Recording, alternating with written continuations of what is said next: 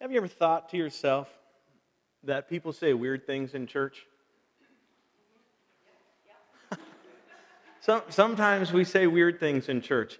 And there's a story that goes behind the weird things. But if you don't know the story, all, all you got was the weird things. And so when we just spend a couple of minutes breaking chains, what's the point? What's, what are you talking about? Why does that matter? Well, there's a story. And the, the idea is we live in a place, most of us, where we're bound by something. We're held down, we're held up, we're frustrated by something. And metaphorically, we live in chains.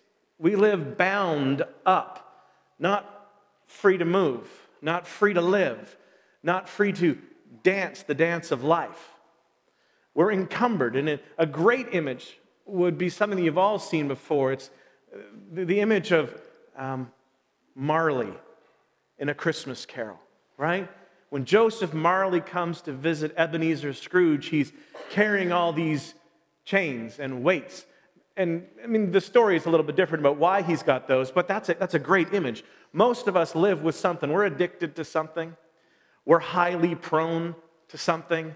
We can't seem to break a bad habit, we can't seem to get along well. Those are all chains. Those are all things that hold us up or hold us down. And when we sing a song like that, what we are saying is the power in the name of Jesus. Well, the power in the name of Jesus is not um, magic. You don't fling the name of Jesus at something, you don't wave your hand. But because of the story of Jesus and what he's done, he has the power to break these chains that bind us. So when we say he has the power, or there's power in the name of Jesus to break every chain. What we're saying is there's the power to be free. And so you think about what your thing is. You, you, don't, you don't have to tell anybody right now, but you know you've got a thing your anger, your lust. You, you know that there's greed that's gripping at you. You know that there's uh, self loathing. I can't seem to ever think that I'm okay the way I am. You know that there's something in there that is holding you down, your frustration with other people. Why can't they just see it right? Those are the things that we are saying Jesus has the power to break in us, to bring us to a place of freedom. And that is a place where we would all love to be, where we could live truly at peace. And in our world, we use peace quite often to mean no actual fighting. But that's not the way God describes peace. God describes it as shalom.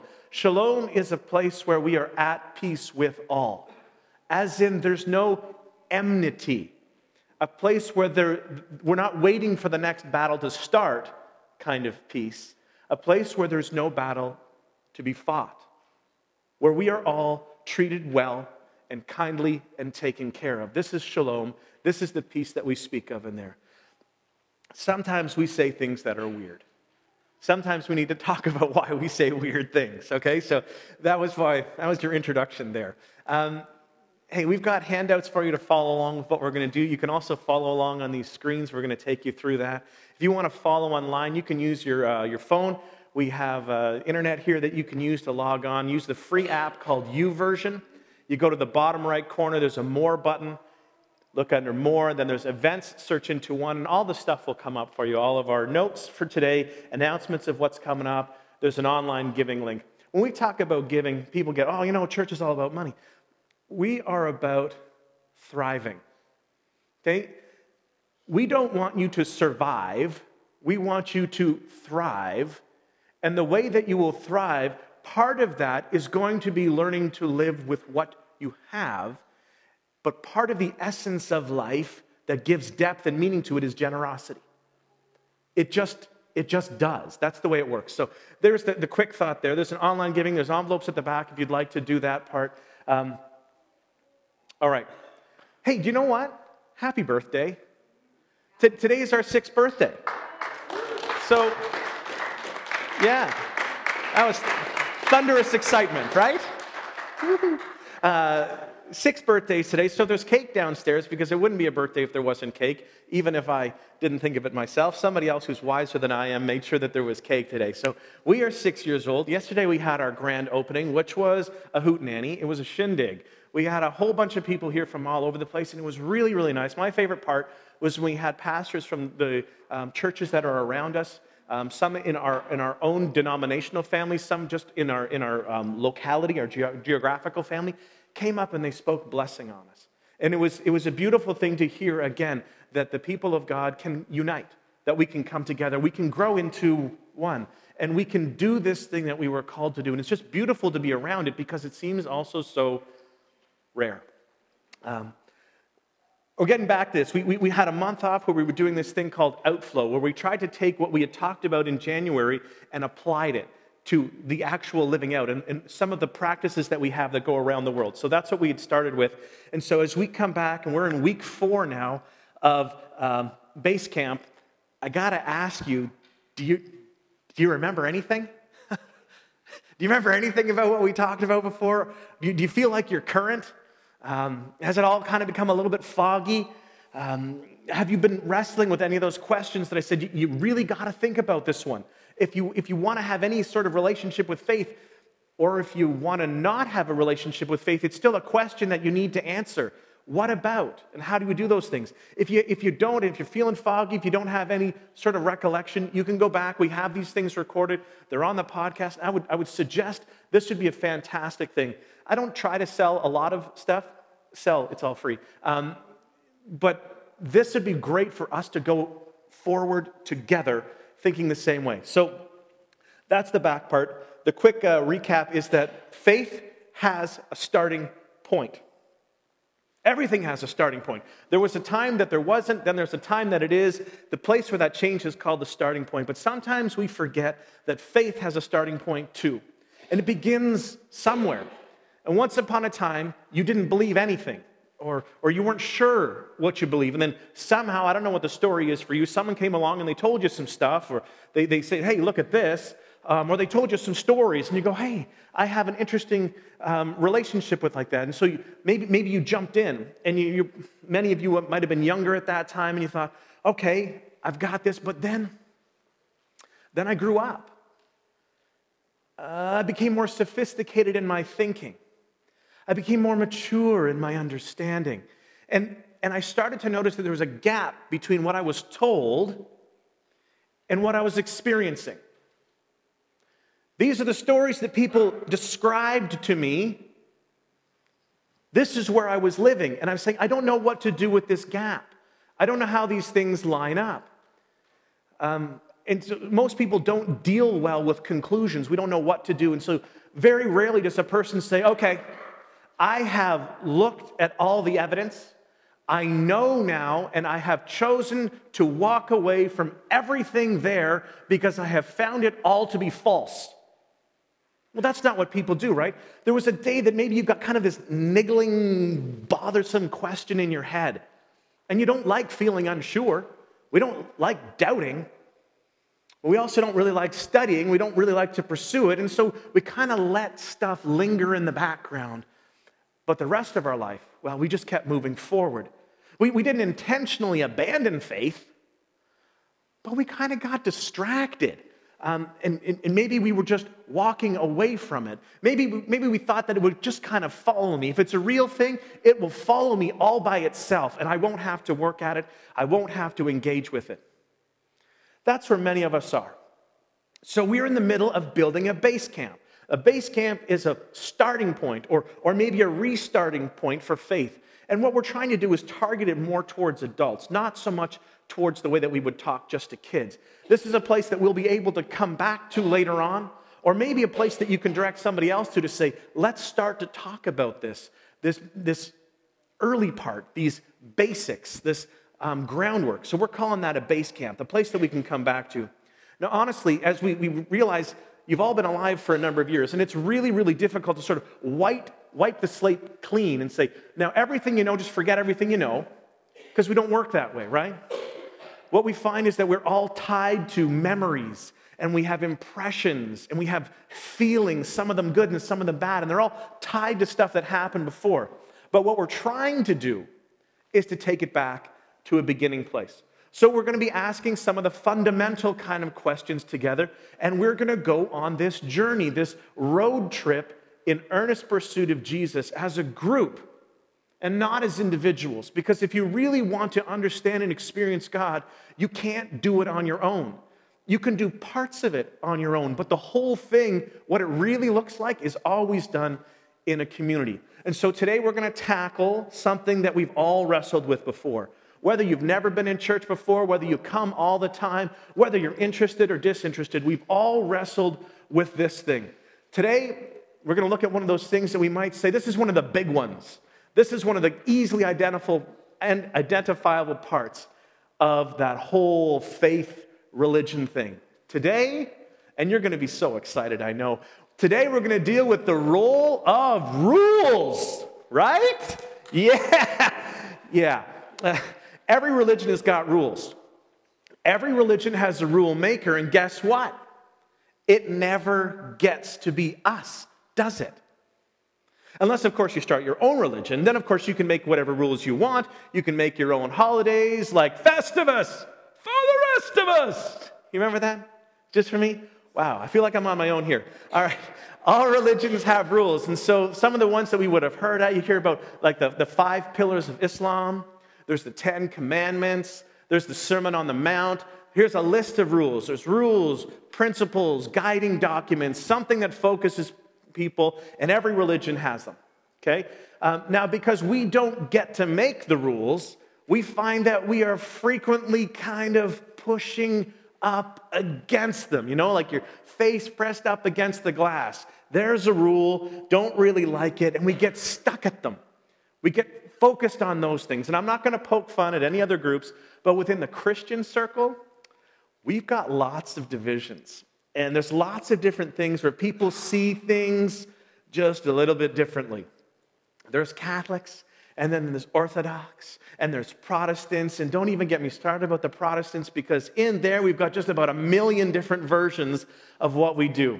So as I was growing up, I got to watch and overhear because that's what kids do. Parents don't know they're doing it, but kids are doing it all the time. And I'm watching what's happening around me. And I knew that there were some Baptists over there and there were some Presbyterians over there. And then I heard stuff, right? Every group has got their own individual kind of set of rules, but I heard something about the Methodists. And I heard that the Methodists don't have enough rules. And that was sort of the way that I was growing up. Um, all of these systems, all of them have rules. And we wanted to make sure that there would be enough guilt and shame to go around for everyone. So we had to keep making the rules. And we knew that there was a judgment culture. And we knew that we had all been in a place where we had been judged for something somewhere at some point, and we were all really afraid of being judged again. You might still feel that way. Why are these why do we have all of these rules? Why are rules such a big part of religion? Why do we bump into all of this rule stuff when we try to just get to the essence of stuff? Why is religion so full of it all the time? And let's be honest, the real problem is that's also the stuff that we want to rebel against. Either we do rebel against it or we, we, we kind of want to, and you say, You can't tell me what to do, blah, blah, blah. And we think that that's not making a new rule, right? We're just making rules for ourselves. Odds are pretty good that there is someone here today who has left a church or who has left an entire religion because of the rules. They said, I just, I don't want to be part of all that. So, today, in a general kind of way, we're going to talk about the relationship between religion and rules, and specifically what rules have to do with a God that says that He cares about us. The first thing you need to know is that rules assume a relationship. Whenever you have rules, there's some kind of relationship. If you are accountable to a set of rules, you are in a relationship. You might be in something that we could call the family model. And you were born into a family, and then your, par- your parents started making rules. They didn't make rules to make you part of the family. You were already a part of the family, and they established rules. And the rules probably adjusted over time. You had rules as a kid, and then maybe there's a new set rules at junior high, and maybe you had rules at high school, and rules at uh, the college age, and so on. You kept growing until you outgrew the rules.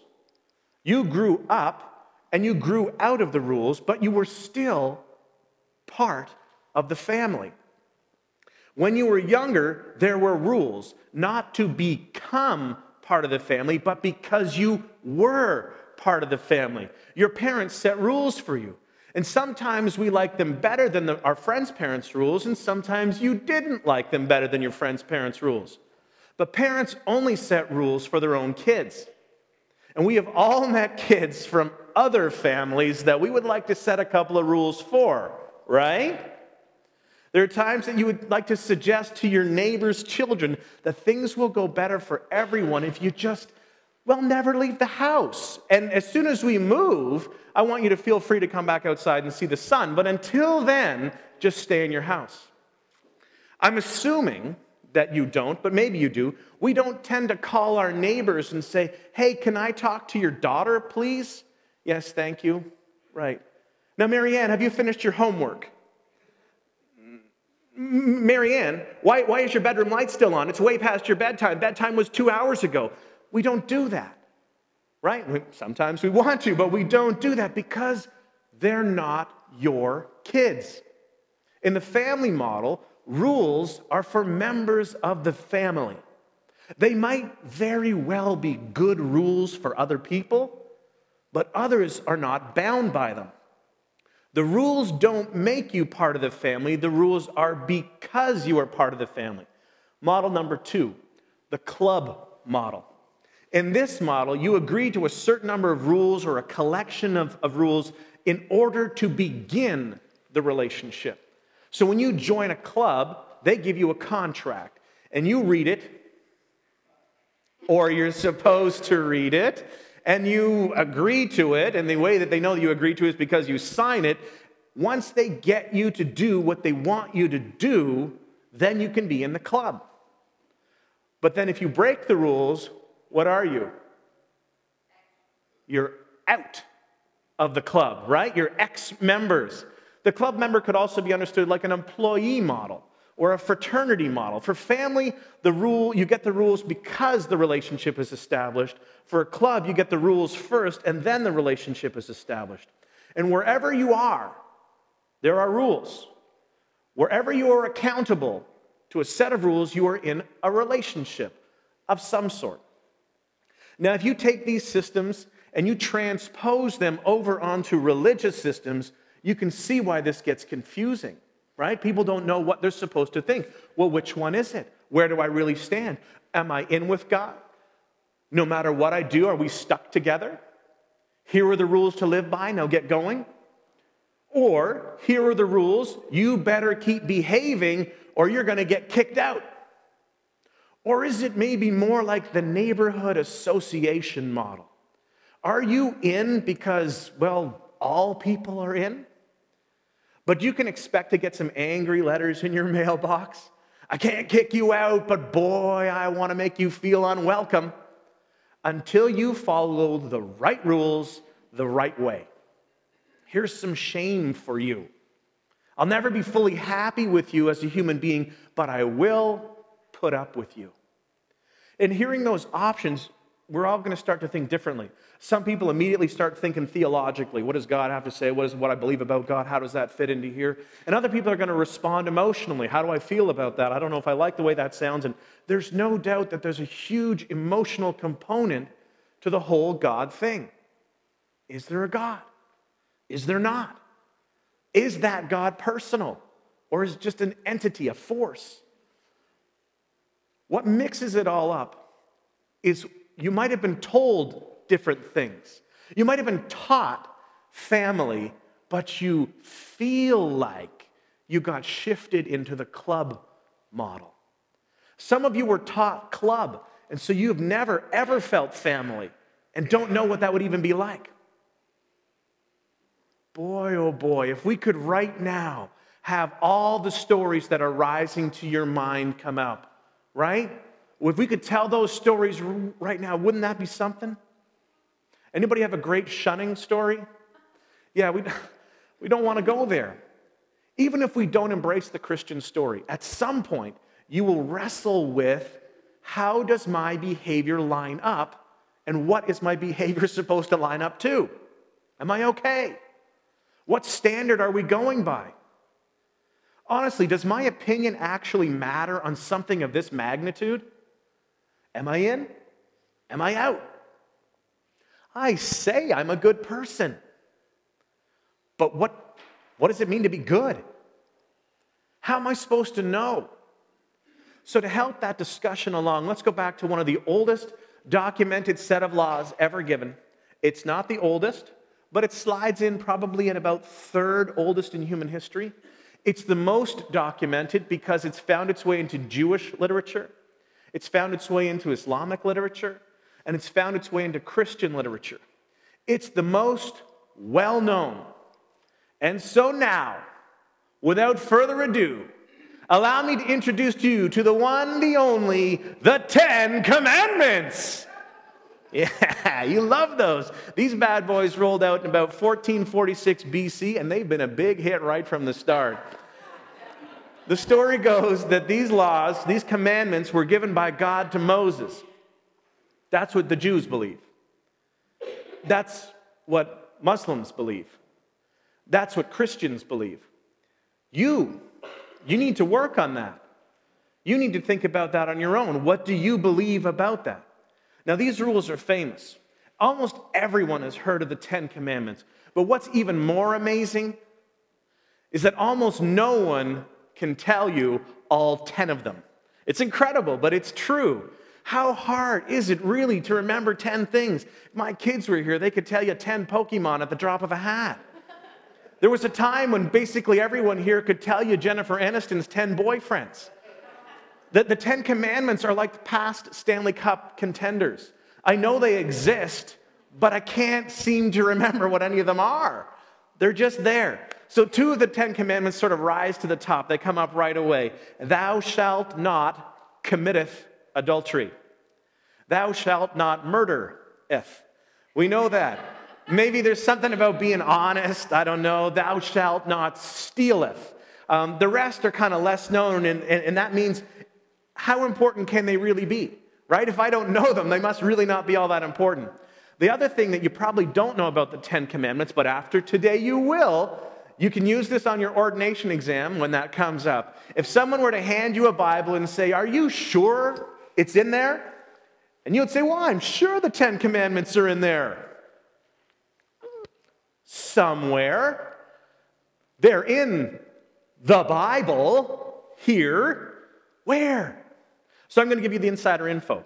So the next time this comes up at a party or the next time you're at an office mixer, you can just roll with this and you'll look like you are completely in control. So repeat after me. You can do this even if you're listening to the podcast later on as well. Say it out loud Exodus 20, all right? Exodus 20. One more time. Deuteronomy 5. Wait, what? That's right. They're so good that they're in there twice. So good that they had to repeat them. That's an excellent question for you to wrestle with this week. Why are the Ten Commandments in the Bible twice? Why are they in there? They're Exodus 20, Deuteronomy chapter 5. Exodus 20, Deuteronomy chapter 5. They're at Exodus 20 and Deuteronomy chapter 5. But before we go diving in on this, remember that some weeks ago, I'm saying remember like you do remember, and then I'm going to remind you, we were talking about Abraham. All right?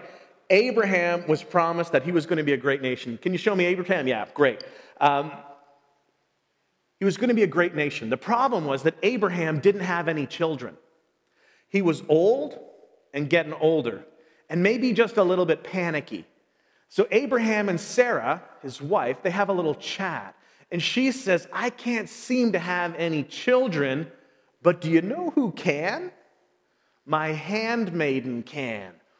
Boom! Let's try that. And let's see if we can't get God's problems solved for him. So Abraham and the handmaiden Hagar go setting about fixing things on their own, and along comes a bouncing baby boy who's named Ishmael. Right.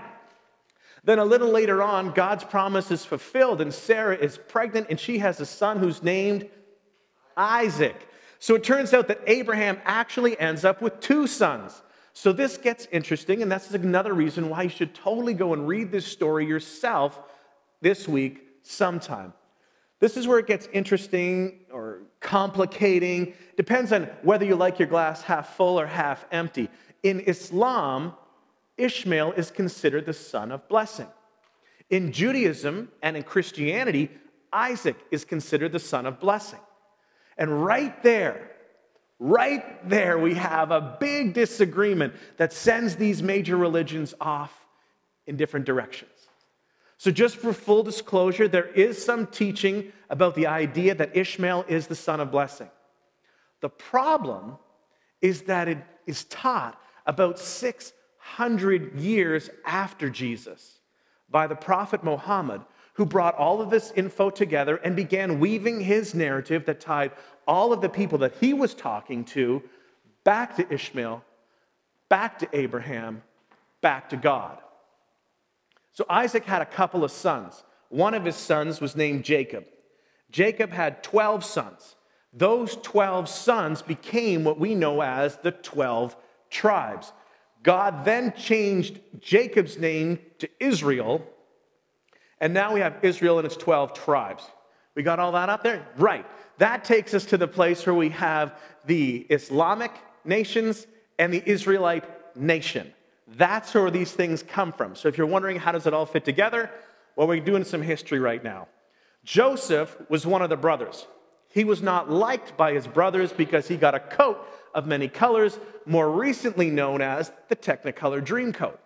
The brothers put him in a pit sold him to slave traders, and then shipped him off to Egypt. While there, he became the prime minister of Egypt. What a great story. That's your rags to riches in a serious way. Another great story for you to check out. There's famine all across the land. Famine means no food. But Joseph heard from God about it in advance, planned ahead, stored up food. Joseph's brother, brothers are in deep food trouble, and they hear that there's lots of food in Egypt. So eventually, they pack up all of Abraham's family, his great great grandkids, and the whole thing, and they ship everyone off to Egypt. They prosper, they multiply in Egypt, and become a nation. So much so that the Egyptians get nervous and they tell Pharaoh, buddy, you got to do something about these Hebrews before they cause us big trouble. So the solution let's enslave them. 400 years. 400 years in slavery, multiple generations, and all they know is slavery. But still, they told each other stories about Father Abraham. Now, do you know any of your relatives from 400 years ago? Even with all the technology that we have at our disposal, we don't know these relatives. Kids, there was a man who was named Abraham, and God promised him that one day his family would be a nation. Hand up in the back, right? So, are, are we that nation? We're slaves. Something didn't work out right. Don't worry. God promised Abraham that the whole world would be blessed through him. Hand up again at the back. You know we're slaves, right? Is this the blessing for everyone else? Yeah, I know we're slaves. And here's the problem religion always gets us into sticky situations in the real world. The, but what about right now, right here kind of questions. How do we balance what I'm supposed to believe, remember, with what I'm experiencing? Just like you. Just like the questions that we have. This is what I was taught. This is what I'm experiencing. They don't line up. The same issue was back in those days. How do I balance with what I see around me? So, for 400 years, there were stories about Abraham, and he had a son who had a son, and there were dreams and famine, and then a lot of food, and then there was prosperity, then slavery. Most of that was so long ago. All of those promises were so long ago, as if any of those promises are still going to come true now. You just keep telling us these stories so that we're going to have faith and we're going to have hope and we won't give up. And then out of the blue, one day, a man shows up Moses. Moses goes to Pharaoh and he says the big line Let my people go. And Pharaoh says, No, I'm not going to let your people go. So Moses said, Okay, God warned you. Watch this. And then nature, nature just freaks out. There's locusts and boils and gnats and frogs and animals dying, and one thing after another until the whole Egyptian economy is wrecked. Everything that they just took for granted, everything that they gave credit to another place, another God, someone else in charge, everything just crashed. And eventually, Moses leads the people of Israel away from Egypt. So, all this is very unexpected at the very least. So, side note here, just in case you didn't know, the name Moses is mentioned in the Quran more than any other name. Side note. Uh, the Moses story is not just a Jewish thing, it's not just a Muslim thing, it's not just a Christian thing. This is history. The story that goes along here is history. It's not just a nifty old story. So the people head, and Moses, they head out, and about three weeks later, they end up at a place known as Mount Sinai. Next scene, we have Moses going up the mountain to get God's law. Keep in mind, the people at the bottom of the mountain all they've ever known, all their parents have ever known, all their grandparents have ever known, all their great parents, great grandparents have ever known is slavery. They've always had some version of their own society, but it all existed within the context of Egyptian slavery. And according to the story, they were at Mount Sinai, and Moses goes up, and God gives this revelation. Here's your first set of laws, and part of that is the Ten Commandments. And you can read all about those in Exodus 20. Excellent. Yes, you're doing very, very well. It's Exodus 20 uh, or Deuteronomy 5. Yeah. We're going to read the intro together. Now, the intro, you'll, you'll, you know the prelude, right? The prelude to the Ten Commandments, obviously one of the most quoted passages. Ha ha ha. Um, preludes are the part of the book that you normally skip over, right? I, got, I don't have time to read the prelude, just get me to the talking points, right? Give me the highlight reel. But this, the, the, um, the prelude here is so important because it sets up and it gives us a clue, some sort of insight into how religion and God and rules all fit together. Because that's what we're trying to get to, right? So here it is Exodus 20, starting at verse 1. And God spoke all these words I am the Lord your God who, wait, wait, wait a second. What are you saying with this your thing? If you are our God, that would make us your people. Yes. Well, well when did that happen? I, I, I, don't, recall that going on. I feel like this is the first time really hearing about this. We've been in slavery for 400 years, and then you drag us out into the desert with a whole bunch of miracles, and now suddenly you're our God and we are your people? We haven't even done anything. I am the Lord your God who brought you out of Egypt, out of the land of slavery. I'm the Lord your God who has done something for you, and you have done nothing for me. I'm the Lord your God who sent a deliverer into your darkest time when you had given up hope. When Abraham had become just a fairy tale that you tell your children so they don't give up hope. I did what nobody expected. I sent that deliverer to, into Egypt to come for you, and I dragged you out. I have done the miraculous, and I have done the spectacular for you, and you have done nothing for me. Well, you're right. We didn't even know the rules. We didn't even know what we're supposed to do. Have we kept the rules? Have we been breaking the rules? We, we, we don't know where we stand with you at all.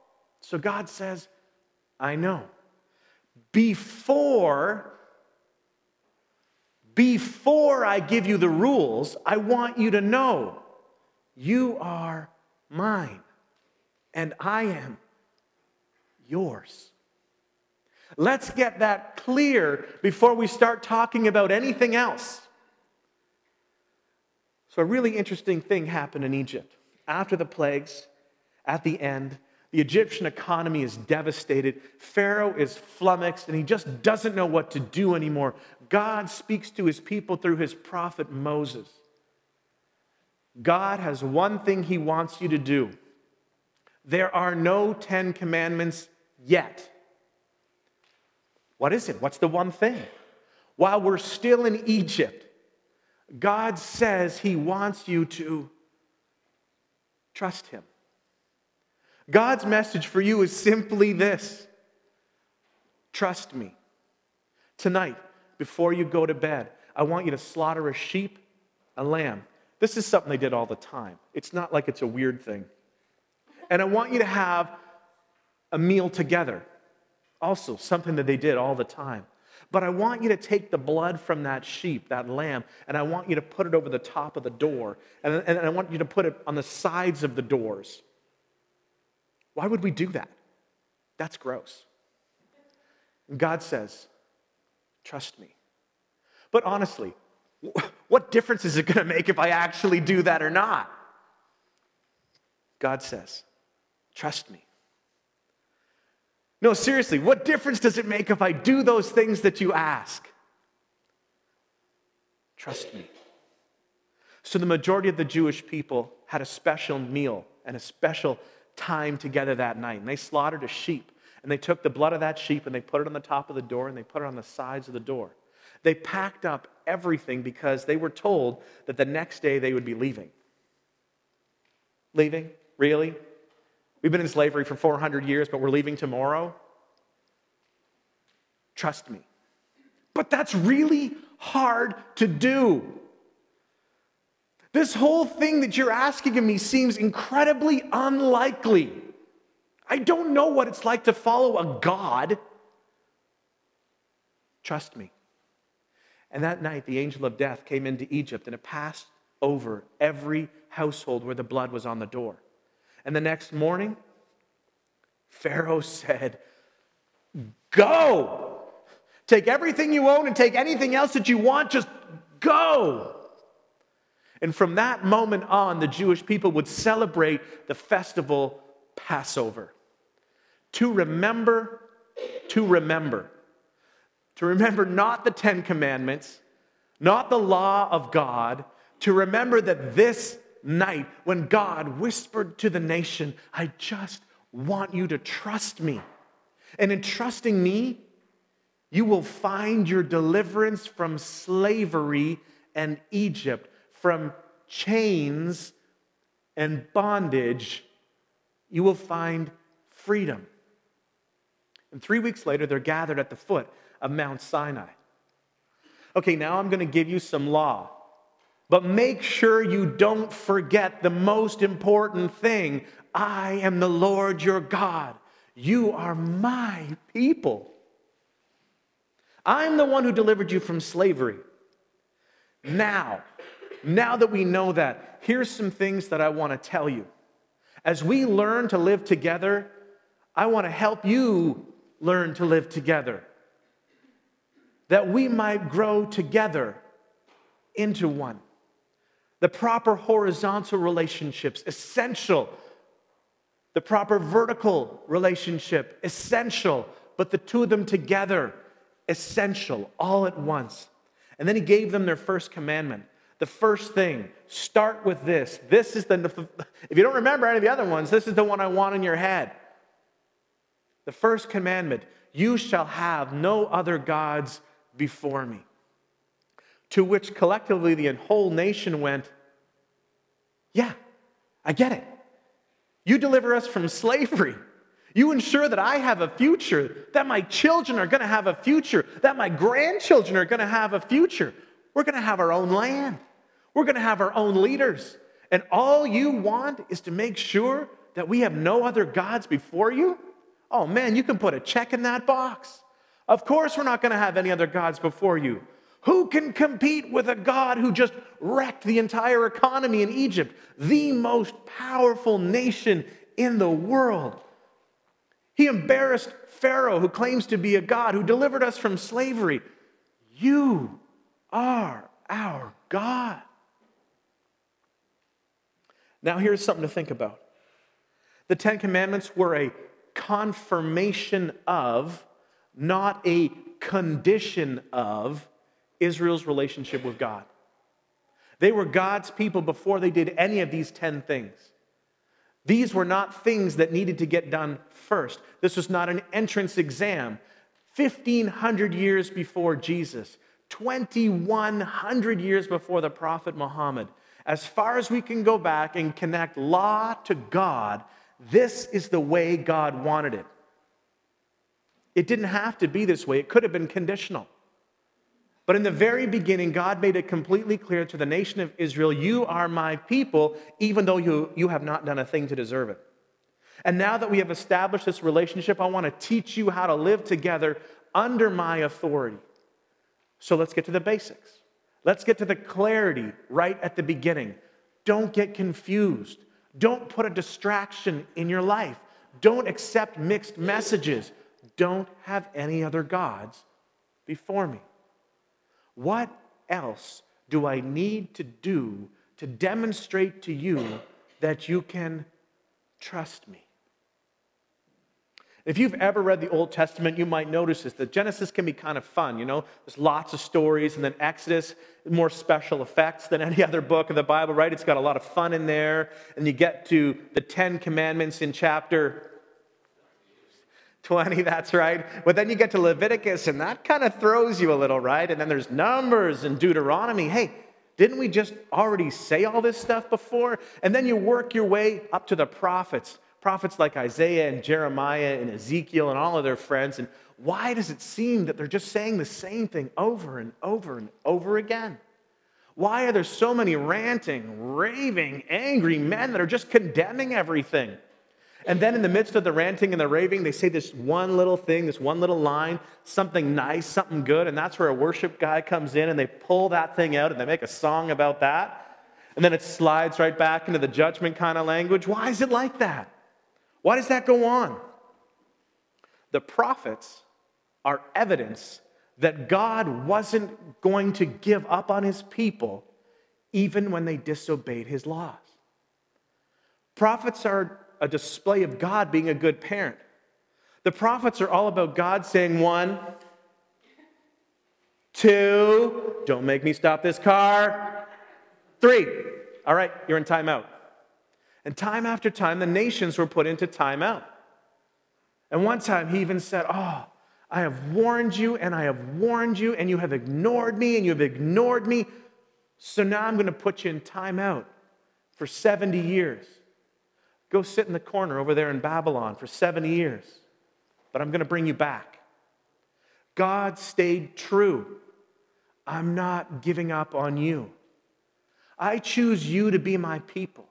I have worked on your behalf before you ever did anything for me. I did it all before you even gave me the first, before I even gave you that first thou shalt or thou shalt not.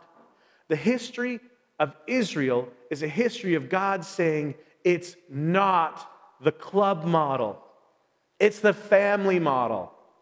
With God, relationship precedes rules. God opts for the family model over the club model. That's how he treated the nation of Israel. The question you have to work with, deal with, think about is how does he treat you? The direction that we're moving today has something to do with you believing in this role of rules, that rules are a confirmation of, not a condition of, a relationship with God. He only gives rules to his kids, to his people. That is already, that he's already in relationship with. Now, if that's true, regardless of where you land, under whatever religious system that you want to uh, believe in, whatever thing that you, you've ascribed to, this, is, this thing is staggering. The nation of Israel is a model a model that says you can rebel and be disobedient. You can go too far left and you can go too far right. You can forget things. You can get things mixed up. You can have it not all fully worked out. You can even do your own thing, and God keeps coming back over and over again. He will keep disciplining and disciplining. He is disciplining not to pay you back for that stuff, but to bring you back like a good parent would. It's staggering. This says so much about the expansive wealth of God's love, God's mercy, and God's grace. But, but what if Abraham and what if the nation of Israel are, are just kind of aberrations? What, what, what if God plays favorites? What if God just liked Abraham? He chose Abraham, he chose Israel, but he never said anything about Canadians. What if everybody just has to work at it really, really hard, and then one day, sometime later, God will tell us how we did? You got the commandments. Now get to work. Work your way in. You'll never really know if you are in. And to make sure of that, I'm not going to make anything clear enough for you to just know by yourself. You won't know if I grade on a curve. Maybe some years I'm an easy marker, and some years I'm a hard marker. What was good enough for them might not be good enough for you. And you can just spend your whole life doing the best that you can, no slip ups, and I'll let you know at the day of judgment how you stand. There are many, many who live like that. Now, add this idea into your base camp as you are considering all of this and working it through, trying to identify what your starting point for faith looks like, factor this in. When God made the promise to Abraham that we have talked about in previous weeks, when God initiated this relationship with Israel, one thing is absolutely for certain if you read the narrative yourself, so you should go and read the narrative yourself. But this was not about Abraham. And it wasn't even about the nation of Israel, it was about all mankind all humanity. And here's how we know that. You remember that promise to Abraham? All the nations on earth will be blessed through you. Genesis 18 18. All the nations, not just the nation who you will become or the nations that you will become. And then the prophet Isaiah, later on, he would say to the nation of Israel, I will also make you a light for the Gentiles that my salvation may reach to the ends of the earth. Outflow, right? We spent a month on outflow because it fits right in the middle here. This is not just about the Jewish nation. From the beginning, for the always, it was always about for the whole world, all nations, but you will be like a signpost, a beacon, a lighthouse to the rest of the world that my salvation may reach to the ends of the earth. Israel, I love you. Israel, I have chosen you. Israel, it's always been bigger than you. This is about the whole world. So we shouldn't be completely surprised that about 1500 years after the giving of the law, Jesus walks onto the planet. And what does he do? What does he do before he demands anything? He turns nature upside down and he heals and he stopped storms and he spoke to the wind and the wind listened. He does things that no one can imagine. He does things that no human being can do. He does things that the people closest to him were often terrified of his power. And then he says, Trust me. Because the promise that God fulfilled to Abraham and the promise that God fulfilled through, uh, through Israel is the promise for all men and all women. And it began with faith through Abraham, as it continued by faith through the nation of Israel. So, should we be surprised that such, such a message to the world would be extended by the prophet, the Lord Jesus Christ? So, John, who knew Jesus so well. John was the one, such a good friend. When Jesus is on the cross, he looks down and he says, John, take care of my mother. When John is writing it down, he says, What is it like to be around Jesus? This is what he wrote. Yet to all who did receive him, to those who believed in his name, he gave the right to become children of God. Behaved or believed? Club members? Employees? Neighborhood association members? Children. Children of God. Jesus said, as God began a nation through Abraham, as God adopted the nation of Israel as his own, so that invitation to become a child of the living God has been extended to all humanity, which means it's the family model, which means that anything I require of you is evidence of my love for you. Anything I ask you to do is evidence of the fact that we have a pre established relationship and you can trust me because all along it has always been all about you. Because I love you.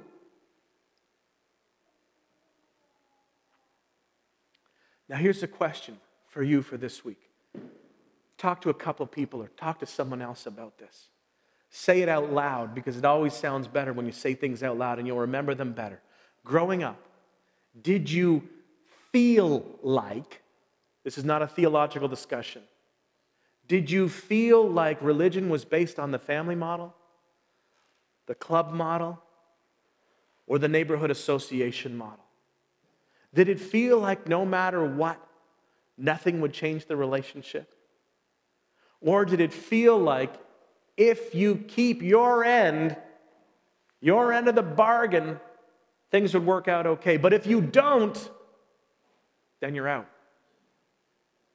Or did you never really know where you stood at all? Maybe God wouldn't throw you out, but you felt that He really didn't like you very much either.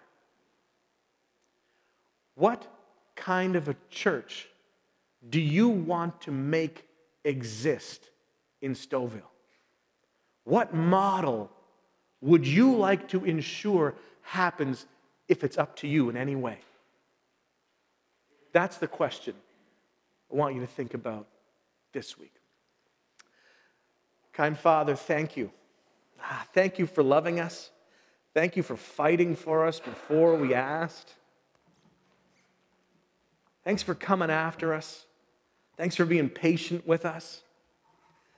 Holy Spirit, now I ask again that you would speak to your people, speak to your kids. Remind them that you love them. Remind them that what you ask is only pushing them in the right direction, that it will be best. And so, God, we end by saying once again, God, help me to see as you see so that I can do as you say. Set me free, please. May the God of hope fill you with all joy and peace as you trust him, so that you may overflow with hope by the power of the Holy Spirit. Be blessed in the name of the Father, the Son, and the Holy Spirit. You may be seated. Thanks for being with us today. It's better when you're here, it's better when we're together. And I am convinced and convicted that the more we connect, the better it gets. And the more we live out what God has called us to be and who He has called us to be. So today, as I send you out, I want to remind you that we are Christ centered, we are spirit empowered, and we are mission focused. And that mission that we are on is for everyone, everywhere, all the time